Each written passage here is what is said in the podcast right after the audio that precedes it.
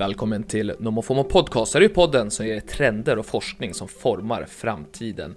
Men även spaningar som du annars kanske aldrig hade fått reda på. Som att en GIF med komikern David Sundin har sprängt den magiska miljardvallen och att det nu äntligen står klart vilka som är världens mest använda emojis. Jag som DJ är internet åt dig heter som alltid Niklas Hermansson. Nu har det gått ungefär en månad sedan filmfotografen Halain Hutchkins sköts till döds under inspelningen av westernfilmen Rust.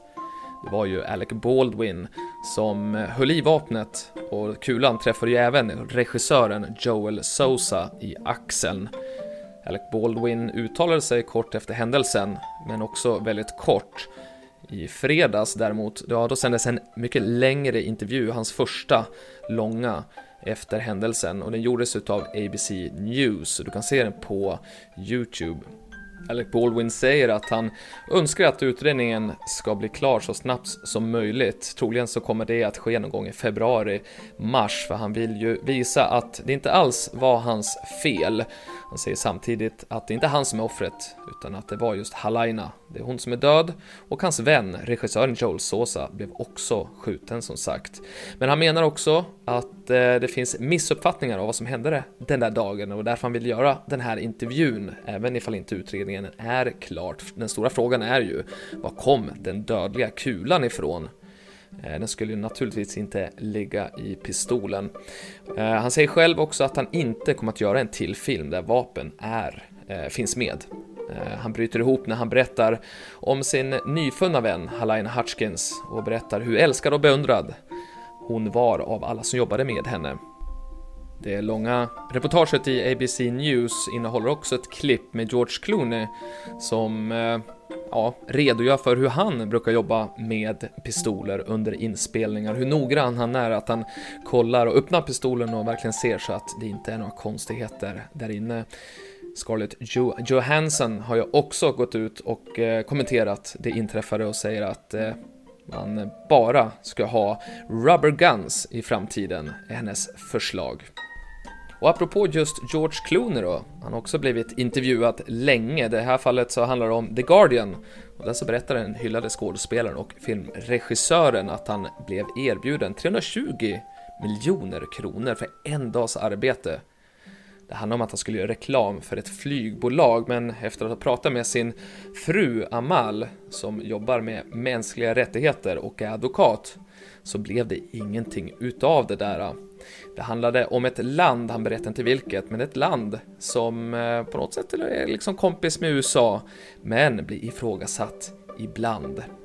Eh, så han tackade nej, men å andra sidan så sägs George Clooney vara god för mer än 4,5 miljarder kronor.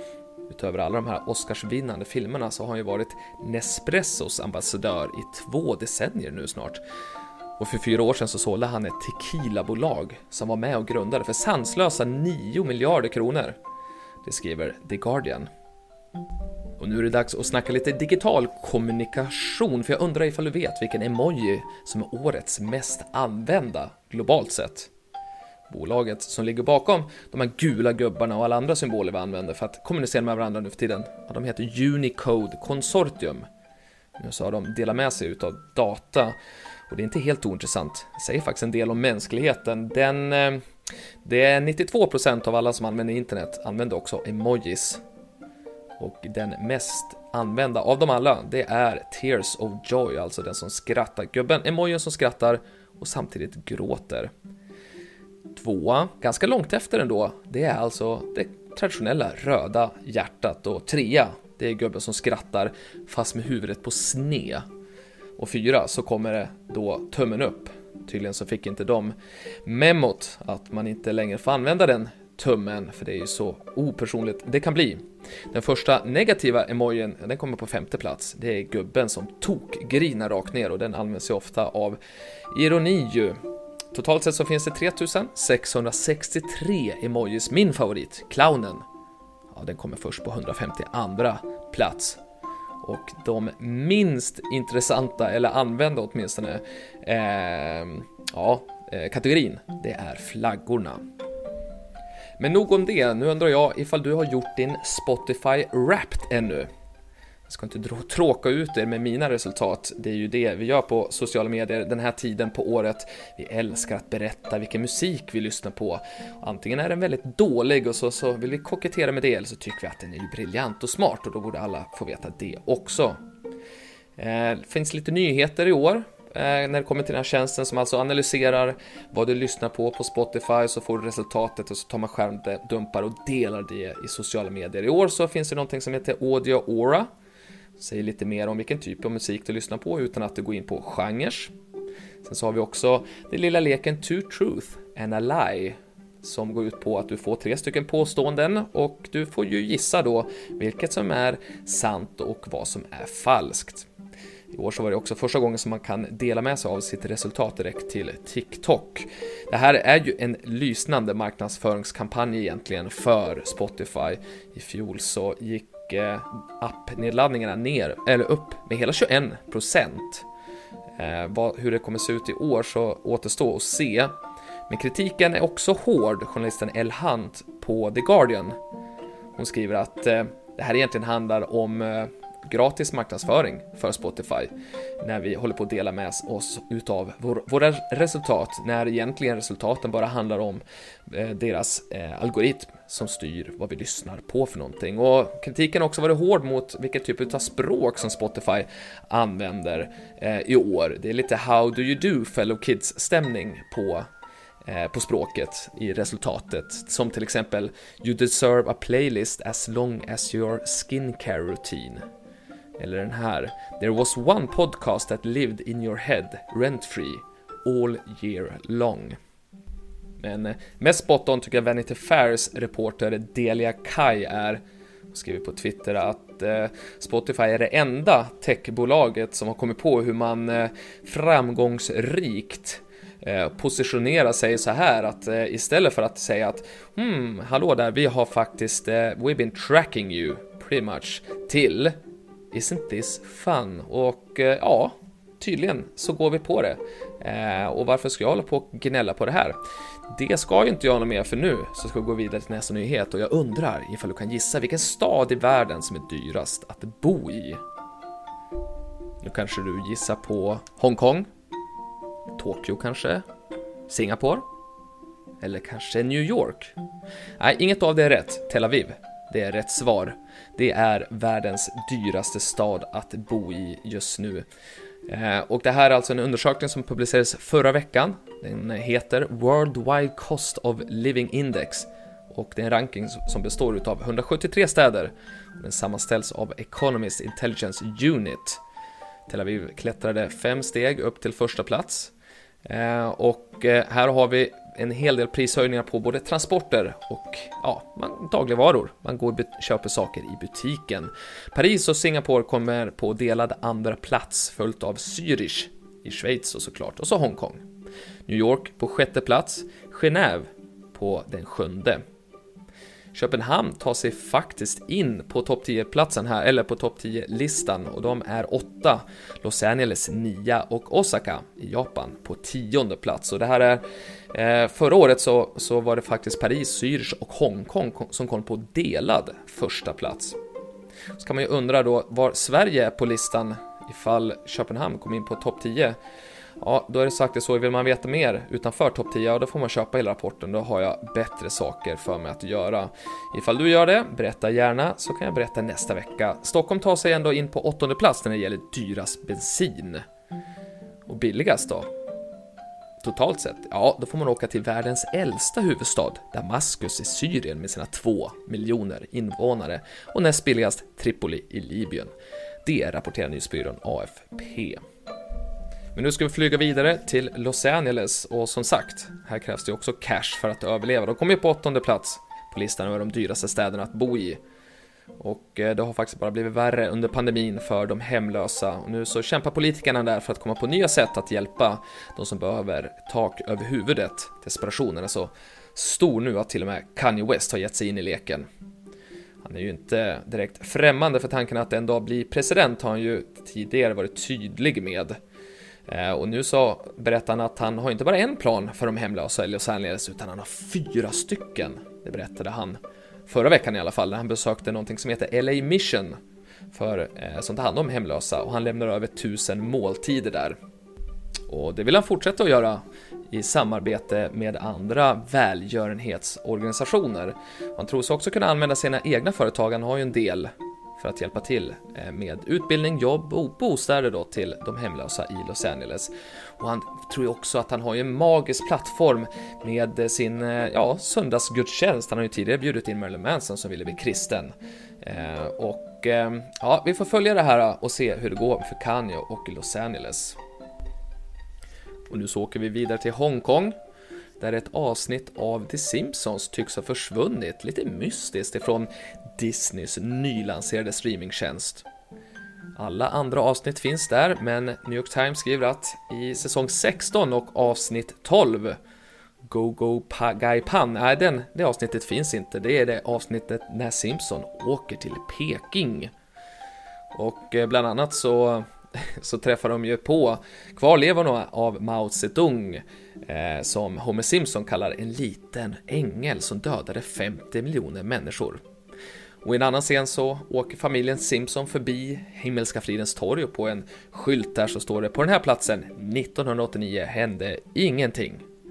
Och det är såklart ett eh, ironi och eh, ett slag då mot den kinesiska regeringens försök att undertrycka allmänhetens, ja, ska vi säga, minne då av den här massakern där armén öppnade eld mot studenter och andra pro-demokratiska demonstranter. Och nu så skriver New York Times att den här incidenten, att de plockar bort då eh, avsnittet, har gjort att med, medborgarna i Hongkong är oroliga för att yttrandefriheten ska ryka helt och hållet och att det inte längre kommer att vara möjligt att kritisera, kritisera staten. Så vidare till ett helt annat ämne. För visste du att var femte människa kämpar för att klara lukter och ljud och bilder som man möts av i vardagen? De här människorna tar dels in mycket mer information än average Joe och sen så bearbetar de även informationen hårdare och djupare och eftersom de tar in så mycket information på en och samma gång så kan de bli mycket mer överstimulerade och överväldigade. Och hade du inte koll på det här så kvalar du knappast in i kategorin highly sensitive. Det är The Guardian som skriver om det här fenomenet som är, finns runt omkring oss hela tiden. Och när de gjorde det så bad de också sina läsare att tycka till och dela med sig av sina erfarenheter och det gjorde faktiskt tre, eller mer än 300 människor. De eh, berättar att de stänger ute världen genom att då ha på sig hörlurar hela tiden och att man att undvika sociala medier det är ju kanske nyckel nummer ett. Eh, ifall de får kritik på jobbet, ja då så kan det stanna kvar i flera år och därför kan också relationer vara lite kluriga.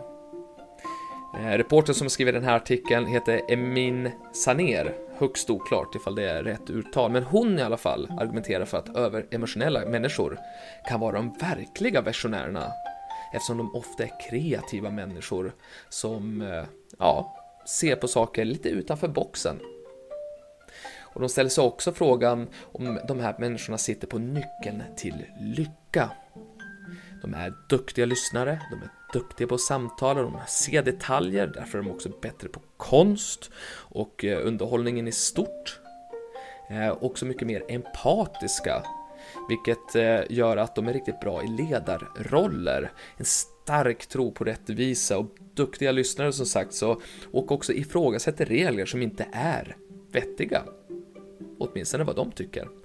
Typiska egenskaper som världen behöver just nu ifrågasätta kritiskt tänkande. Det konstaterar då Emin Saner. Och hur gick det då egentligen med försäljningen under Black Week? Jag lyfte ju fram Henrik Sjödins nya nyhetsbrev förra veckan. Han är ju rådgivare på Svenska Marknadsförbundet inom just konsumentbeteende och kundinsikt. Ja, I den här veckans nyhetsbrev så skriver han att kortdata visar att svenskarna köpte varor för 17% mer under rea-veckan än under veckan innan. Och det var framförallt hemelektronik som vi köpte väldigt mycket utav. Och då kan man tycka att de här ökningarna är eh, just 17% upp, procent upp jämfört med veckan innan. Mycket, men det är faktiskt mindre både 2019 och 2020. Postnord rapporterar också en minskning av hur många paket som vi har då, eller som de har delat ut då under den här veckan jämfört med förra året. Drygt fyra av tio svenskar handlade under rean, skriver Henrik Sjödin. Han skriver också, eh, och det här är ett tips för er som håller på att fundera på att köpa julklapp, att köpa en begagnad julklapp, ja det är nog faktiskt en riktigt bra idé i år. Det är bara 12% som tycker att den som ger en begagnad julklapp är snål. Eh, 22% ser det som mer omtänksamt än att faktiskt ge en ny. Och mer än varannan eh, kan faktiskt tänka sig att ge bort något begagnat. Och nästan lika många är ganska, eller väldigt, väldigt då positiva till att få något begagnat. Så köp begagnat i år. Och slutligen så vill jag hälsa stort grattis till mångkonstnären David Sundin som har fyllt en miljard visningar. Så många gånger har nämligen giffen “How you doing hello” visats. Ja, det berättar han i alla fall på sin Instagram idag. Och den här giffen kommer från tv-programmet Bäst i test där den folkkäre programledaren rättar till sin cowboyhatt. Och eh, den här giffen har visat sig vara internationellt gångbar. Både YouTubers och kända NFL-spelare tycks vilja identifiera sig med den annars så språkinnovative komikern som Henrik Schyffert en gång i tiden kallade för Sveriges roligaste man. Om det är sant eller inte, det vet jag inte. Det kan bara vara jag som kom på det där också, där och då. Men det, hörni, det var allt för idag. Nästa vecka så släpps ett nytt avsnitt. Se till att prenumerera så kommer det automatiskt i ditt flöde och på onsdag så släpps ett nytt avsnitt, eller nytt nummer åtminstone, utav nyhetsbrevet Nomofomo Insights. Vi ses och vi hörs och ha det en fantastisk morgon, dag eller kväll när du nu lyssnar på det här.